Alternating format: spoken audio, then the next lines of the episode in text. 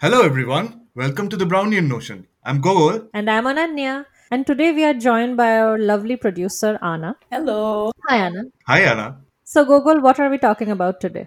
So, today we actually wanted to talk a little bit about a more serious topic, a more somber topic. We want to talk about grief and loss. Given the, the current world that we live in with the pandemic and, and everything, I think all of us, we have lost some things in our life, or at least we know somebody who have lost. It might be a job, it might be a loved one, it might be the basic stability or even the mental health that we require to go on in our lives. It might be even the the hope that keeps us going. And I feel that we all go through losses, small, big, in our life. Yeah. But nobody teaches us how to deal with the grieving part of it. Because all of us grieve in different ways. I'm not saying very different ways, but I think people cope with things in different ways. And mm-hmm. nobody teaches us that. And I just wanted to talk about the more vulnerable part of us.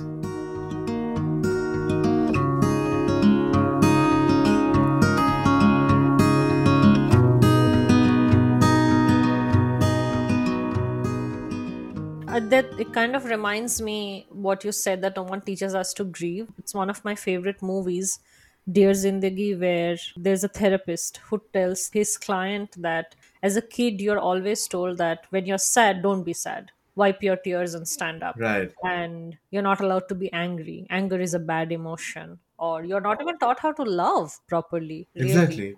So these are basic emotions that we face throughout our lives, and we just come up with our own coping mechanisms, Right. sadly. Right. Yeah, uh, and so hopefully this episode does for others who have either lost something or someone and they resonate a little bit. Exactly. And so that they understand that it's okay to grieve, it's okay to take your time, it's okay to feel like shit day after day and still have the courage to come back and say, you know, that things will get better. Yeah. This is the hope that we are Mhm. doing this episode with. Ana, do you want to share something with us?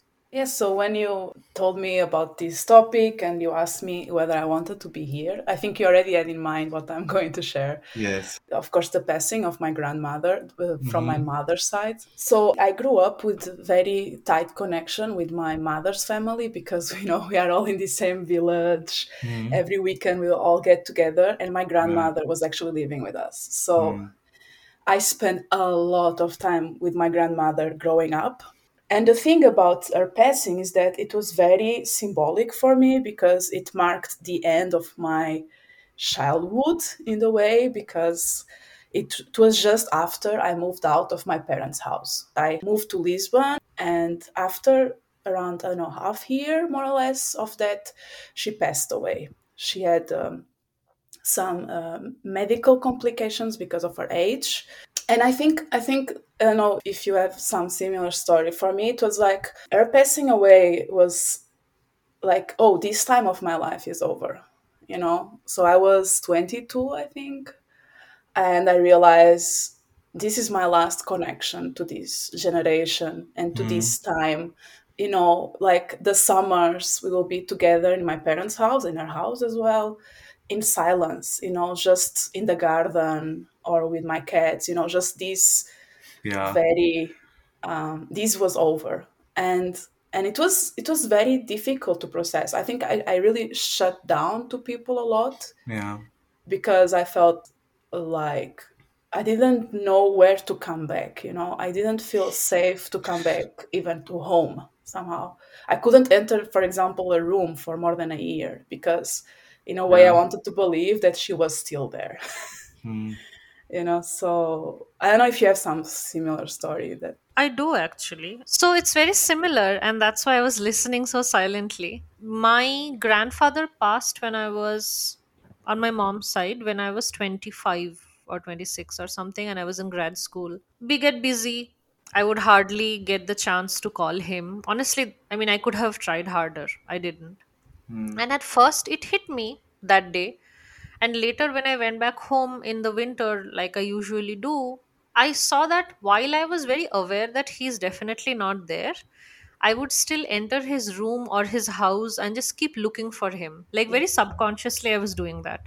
like there was a chair he would sit in he would come and nag me to eat more You kind of and look over your shoulder, right? Like, oh, is he yeah there? yeah Right? like it's like is he there and the weird thing is this might be very unscientific but whenever i go to his house even now which they're going to sell off. So that is another uh, loss i'm experiencing. It breaks my heart. Yes. b- because that house has been there for generations literally. Um, and there's no one to live there anymore. It is a beautiful house. And whenever i go there i just feel a presence. Like i'm like i'm a scientist. This is not scientific. This cannot happen. But there's a presence. Like he's there. I feel like i can tell um i don't know. Like his books are there his things are there his clothes he loved perfumes. And it's just everything is there exactly because my grandmother moved out. She was the only one. She couldn't live there alone. And with his passing i feel like i lost my grandmother too because she's just not herself anymore. They had a pretty big age difference. So she knew this was coming but no one is prepared. And yeah she's just a different person now. Not the grandmother i used to know who was very um, bold. She couldn't care less about the world and now all she does is care. And that scares me a little because i feel like i should prepare myself for the inevitable but the person in front of me is not the person i grew up with so it's just very hard it's a very complicated situation whenever i go back home My story is also a little similar, but at first I just want to tell you I feel like there are a lot of things that might be unscientific, but if you feel it, it's there. It's as real as it is. Because your brain cannot really tell the difference that's the point right yeah yeah so if, if if you get to the house and your memories of your grandfather is somehow tricking your brain Mhm. to feel him there because your memories are real to your brain right So if you feel it, it's real. It's, it's like a loss of a limb, uh, Yeah. almost. Like I have read stories where people have lost their limbs and they'll be like, it's supposed to be there. Where is it? It's like Right. that. My story is a bit similar to yours. Um, regarding that, I'm also talking about my grandfather passing away. I was very close to him, and I was also the most pampered by him. So whenever I wanted something, I didn't have to even tell him. You know, I would just say, you know, like this, and he would buy it for me. I was very pampered. So this happened when I started studying first year in college. He got very sick, so my mom moved there in his house because I didn't really want to leave my mom there alone because a little bit of backstory here the situation in that house wasn't very welcoming. It was quite hostile because we had a lot of family problems with my uncle and his family. So i moved there with her. She was taking care of my grandfather because the the other children wouldn't. So she was taking care of my grandfather and before my first semester exams first exam. So it was just beginning. So um, so i decided that i cannot really study in that house because it was really chaotic. It was like really not a very nice place to stay. It was very hostile at that point. So i decided that i'll just go to my apartment to study and yeah just give my exams from there because i would have more more space to to concentrate. So the day I'm leaving for my apartment, like I'm just like sitting down to have have lunch, and then I see my mom shouting on my grandfather, and she was shouting on him because he had kidney failure, and this is a very common thing that happens with diabetics. But you know, in this age, he just really wanted to eat a lot of sweets. This would be like a ongoing tussle every day that my mom would fight with him that you know you are you are going to dialysis and you are not supposed to eat sweets and he would say, you know, I will not live long, so just give me some sweets. And this would go on, on and on. I was in a lot of stress at that point. I don't know what to expect. My first semester exams, and this is happening. I'm trying to leave, packing everything. So I'm just trying to focus on what I have to take. And in this whole situation, I kind of went and shouted on my grandfather. I told him, "Hey, don't you understand that my mom is here in spite of all all hardships, in spite of how hostile the situation is, just because of you, just because she wants to take care of you, and you are behaving in a way you are not even helping her. Instead, you are behaving in a way that that actually hurts her. Don't you understand? What do you want to do? What do you want to do? Do you want my mom to be sad? Do you want to hurt my mom? That's that's the only thing you want. I feel." And then in my rage, I just went out and I went to this apartment and I thought, okay, uh, next day I have a physics exam. I'll give the exam. I'll go back. I'll tell him I'm sorry because of course I loved him a lot. He loved me a lot too. He passed that night and I didn't even get the chance to tell him that I'm sorry and i've been i've been trying to tell this story for a very long time now for this reason because i really carry along this grief with me all the time and this has shaped me in a way that i think a lot before saying something like that which is kind of permanent Yeah. and yeah so i It's a hard burden to bear. yes i understand that looking at these things with a rear view mirror everything looks much easier but at the same time i think maybe i should have said sorry before leaving that's it Yeah. No, I understand because mine is not the same, but it's similar. So the day my grandfather passed, I was supposed to call him, and I did, but I got so busy. I spoke to my grandmother and I said, I'll call back later. That's it. That's the day he died. So that burden doesn't go away. right You just remember it. Right. And the thing about unscientific or like the thing that we were discussing about i also feel that sometimes that house is also sold right now. So i cannot really go to his room and look at his things. That is not a possibility for me anymore. But i still feel him at times. I don't know in my subconscious somehow.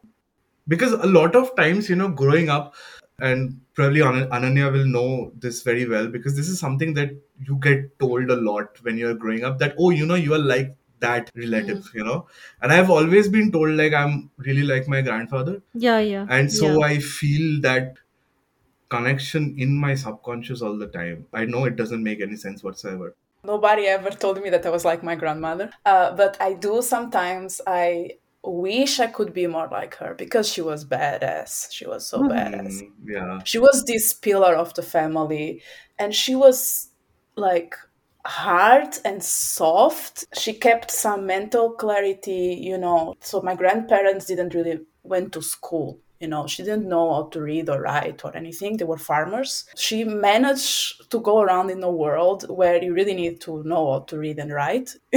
she would like spot if some money was missing, you know, she would do all this math even without the schooling. And I remember uh, when she was retired, she was already like 80 or something. She decided she wanted to learn how to write. And she was so excited about learning how to write. And I don't know, for me, it's so inspirational. that is So it somehow she became like an inspiration.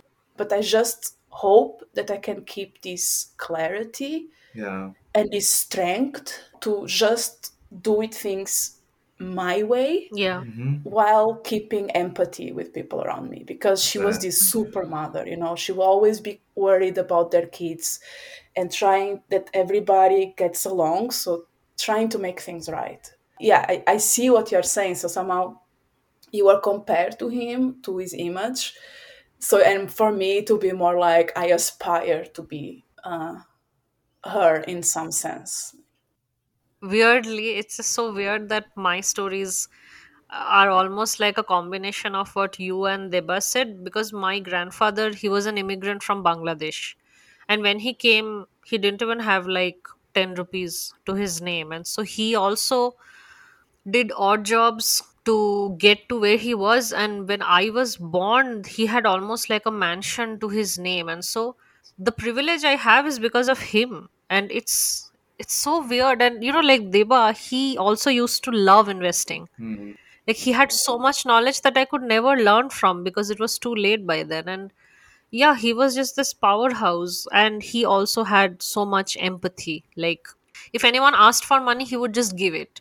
He wouldn't even ask why you need it? When will you give it back to me? And he just had abundance i feel yeah. because of that because he was so generous so yeah a lot to learn right from him as well i feel Yeah, uh, similarly, I would uh, I would just share this story uh, because he really liked telling this story to everyone he could find. As you said, uh, kind of rags to riches. So he was born kind of with a silver spoon. He was the son of the uh, of the doctor of king in Rajasthan. At some point, they were so rich that uh, they could you know ride a bike in their courtyard. They had all the musical instruments in the house.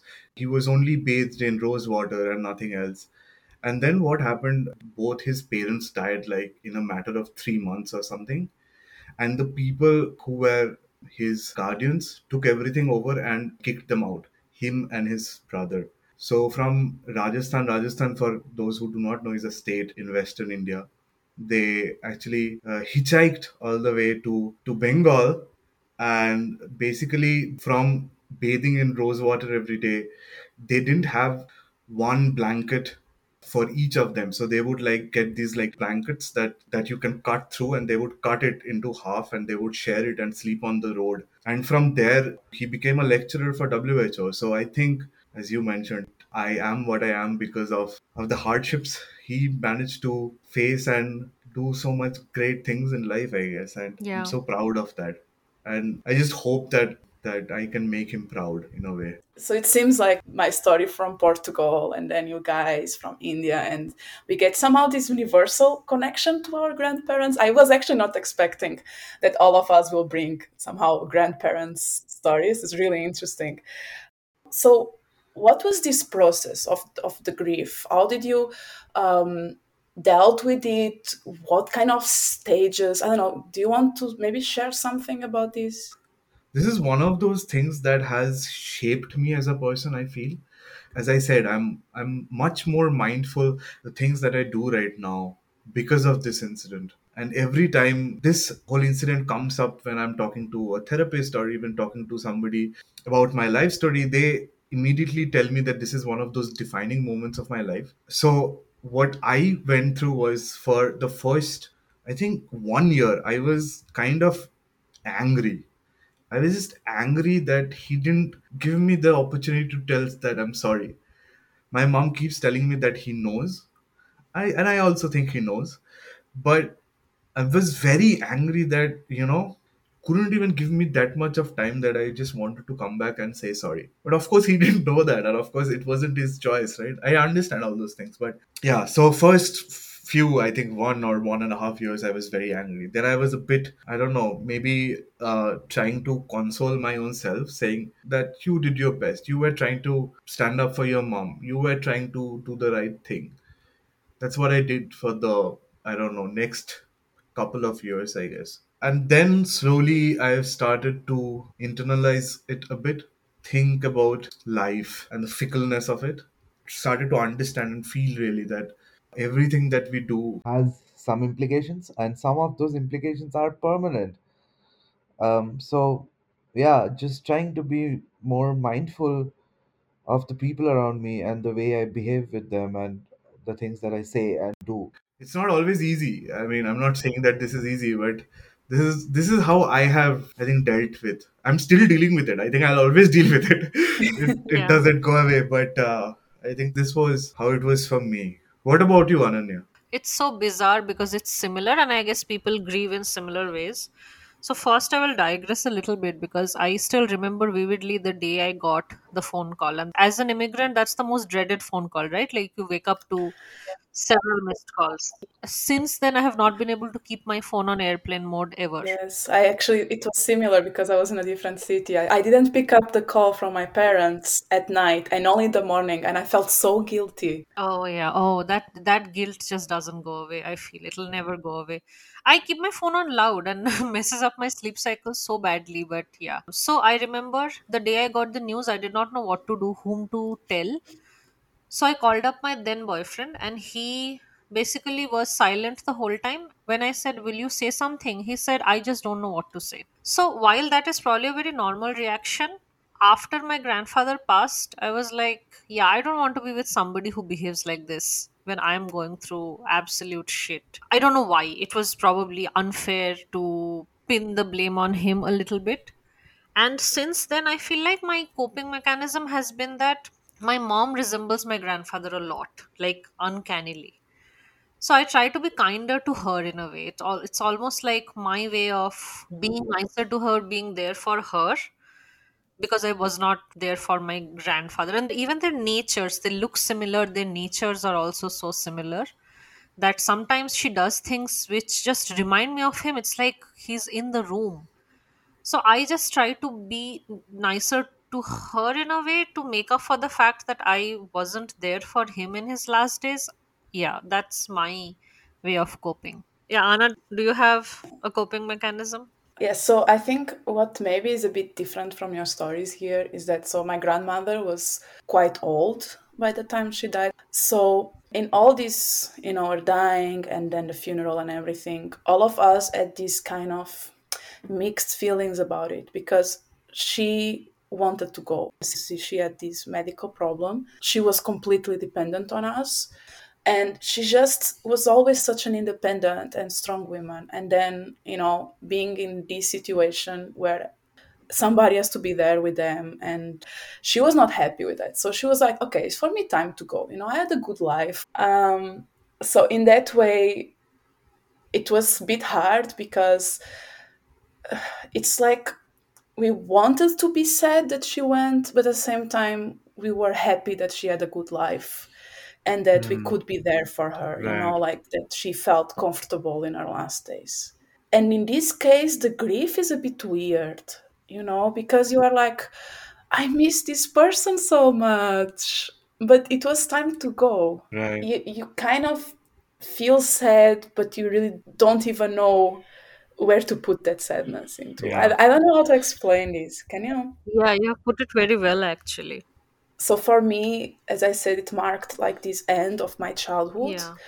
um, so i would go back to lisbon and i think i kind of created two lives maybe not very healthy coping mechanism. It took me a couple of years to merge the lives again.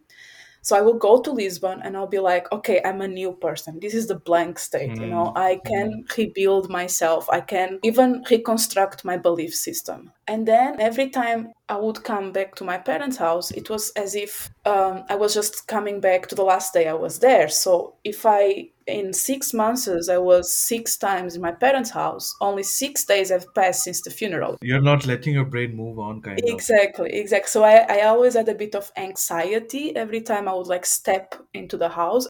So this was my coping mechanism. I'm not sure if it's very healthy. And i was not talking about it. And Deba knows how it's difficult for me to talk about things. I think it took me maybe four years or three years to start talking about her. And then when I start, I was not stopping. yeah, and, and again, it's interesting because when I start talking about her, that's when I decided I want to study again. I want to be myself again. And when I allowed to be myself again, then she came back to my life. So talk to people. I'm learning this with Deba. yes. You're doing very good, Bana. It, it was very difficult for me to talk about it as well, especially about my guilt. I was talking about, yeah, my grandfather died, about the thing like it is a fact, because it is a fact. But I wasn't talking about my guilt and uh, how much that was killing me at that point. It affected my relationship. I was really irritable all the time at home.